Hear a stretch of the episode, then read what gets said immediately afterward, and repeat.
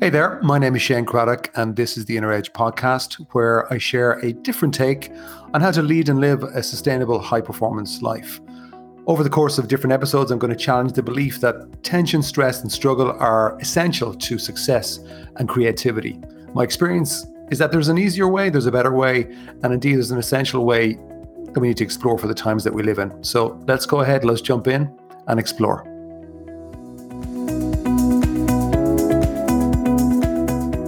Hi there, welcome to today's podcast. And uh, I am being tested with this podcast. I think the universe always has a sense of humor, um, and certainly seems to have it today because uh, it might more, make more sense when I tell you today's subject is about falling in love with the process and not the outcome. This is my third attempt at recording this episode. So I've actually done it in full twice already uh, the software that I recorded on seems to be having a moment.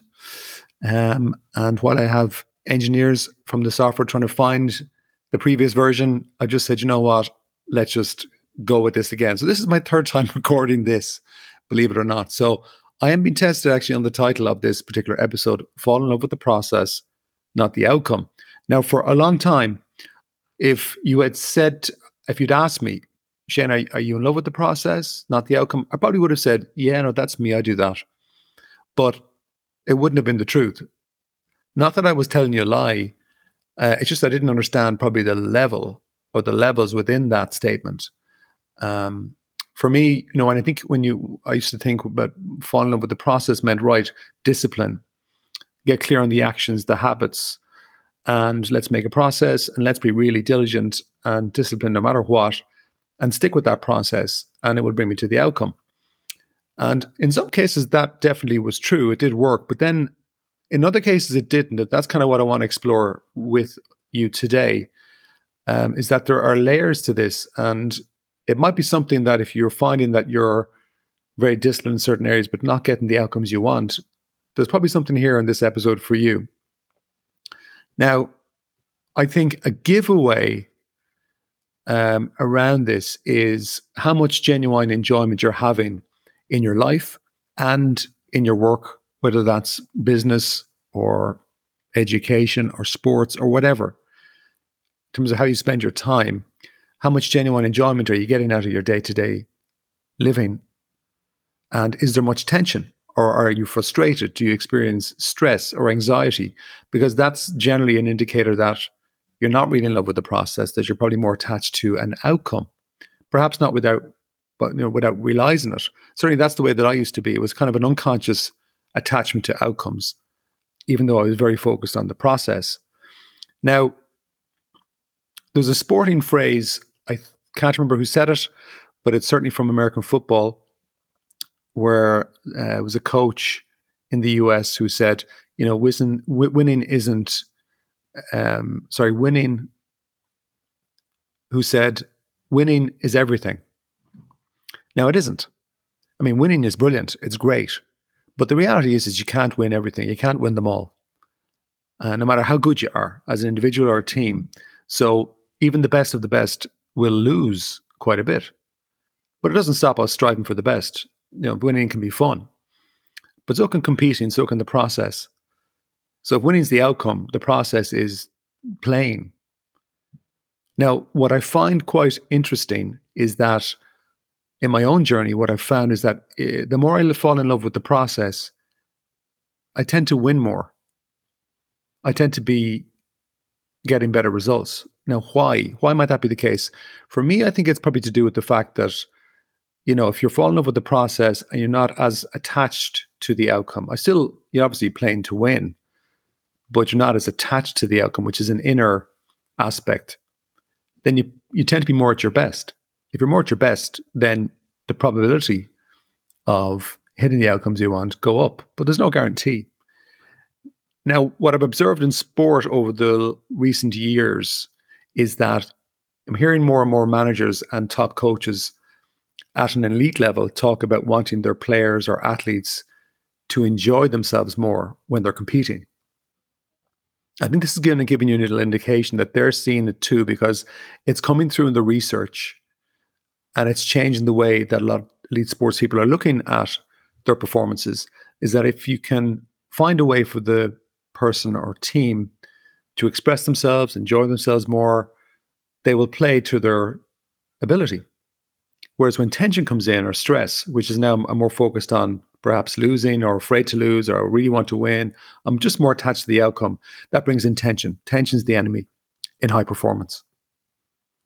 Now, if I change tack slightly, just to give a different window, in the world of coaching, as in business, executive, personal coaching, one of the key aspects of getting really good results is being very good at conversations.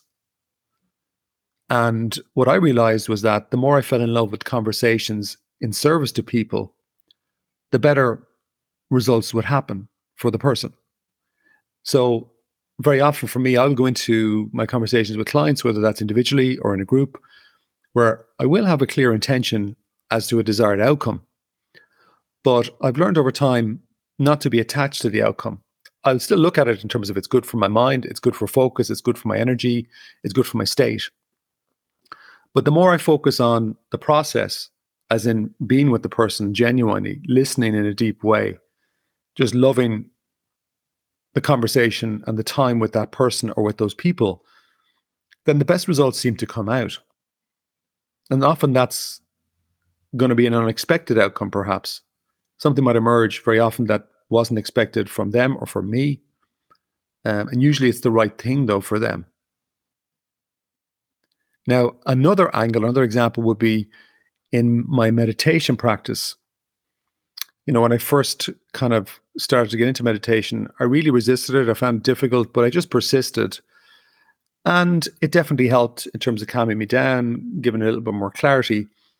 But then I realized one day that I was carrying frustration around my meditation practice. And when I kind of reflected on it, what I realized was I was really attached around this expectation of getting certain outcomes that, hang on, I'm doing this now two years. So I should be feeling this. I should be like this. I should be doing this more. I was attached to the outcome. I wasn't really in love with the process. The process was just a bit of hassle. And without realizing it, I was causing myself stress and tension. When I saw it for what it was, I was able to drop that expectation inside myself, that inner expectation. And I kind of just started to enjoy doing it for its own sake. And the more I did that, the more I started to look forward to it. And it was easier to commit to it. It, it wasn't a hassle. Whereas before, without realizing it, it had become this kind of hassle. And then if I wasn't doing it, I beat myself up for not doing it. and what, of course, what you probably would guess is that just for doing it for its own sake and enjoying it, well, then some of the benefits, more of the benefits started to arrive. It was much it's just a much better process. And the outcomes came in, the expected outcomes probably came in without expecting them, if that makes any sense. Another angle is on this particular podcast. Um, okay, today, as I said at the very start, I'm being tested on enjoying the process because I've done this twice already. Uh, this is third time lucky. This podcast is built on me enjoying the process. You know, I enjoy the process of writing out kind of a broad framework for what I want to talk about. I'm enjoying just doing it, talking kind of to myself in the hope that people are listening and people seem to be listening. Am I focused on an outcome? Do I have a desire to reach more people? Yes. Um, but if I'm being honest, I'm really more focused on falling in love with the process. I will look occasionally at the metrics around the reach and things like that and the downloads. That's all important. That's why you'll often hear me asking for the likes and subscribes and shares. But what's more important to me is that I'm enjoying it. And that's why you'll often hear me entertaining myself by laughing at my own jokes. Uh, but if I'm not enjoying it, why would I bother doing it? That's my own attitude. Um, and so far, so good. If that changes, well, then maybe we'll change the actions or, um, or we'll change even the podcast. Little quote that came across my desk over the last couple of days synchronistically because I was thinking about this particular episode over the last few days, was a quote by a gentleman called Alan Watts, who's no longer on the planet, but very interesting guy, very deep guy. And here's the quote that resonated with me. I think you'll like it. This is the real secret of life to be completely engaged with what you're doing in the here and now. And instead of calling it work, realize it is play. Now, that to me, that's that quote is very much in line with what I'm talking about today. And he's saying it obviously, you know, it's a big statement. The real secret of life is to be completely engaged in what you're doing in the here and now. And instead of calling it work, realize it's play. But that could be anything. It could be business, could be sport, could be your relationships, the people you're with. And it's very applicable there. So even when, you know, with kids, your life partner, your family, your parents, your siblings, um, a lot of the time we can kind of get caught up with maybe expectations we have around people and getting annoyed or frustrated. Um, and I wonder, even could you experiment with that and think about that and to actually maybe just fall in love with the process of just being with them today or for whatever amount of time, uh, even just enjoying the process of living. We often forget there's the joy of that. So, where might you be experiencing frustration? Maybe reflect on it a little.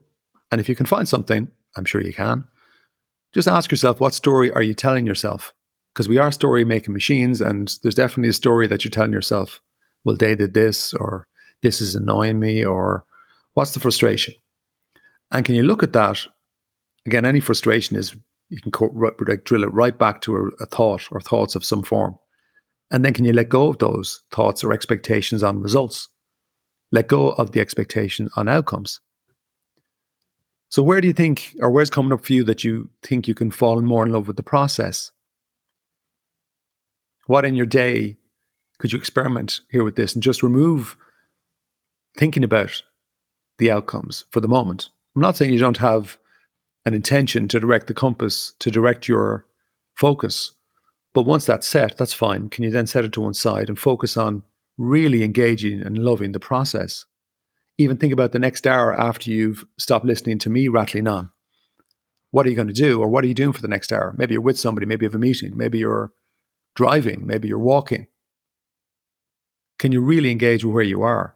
Going back to what Alan Watts said, you know, to be completely engaged with what you're doing in the here and now and realize it's play.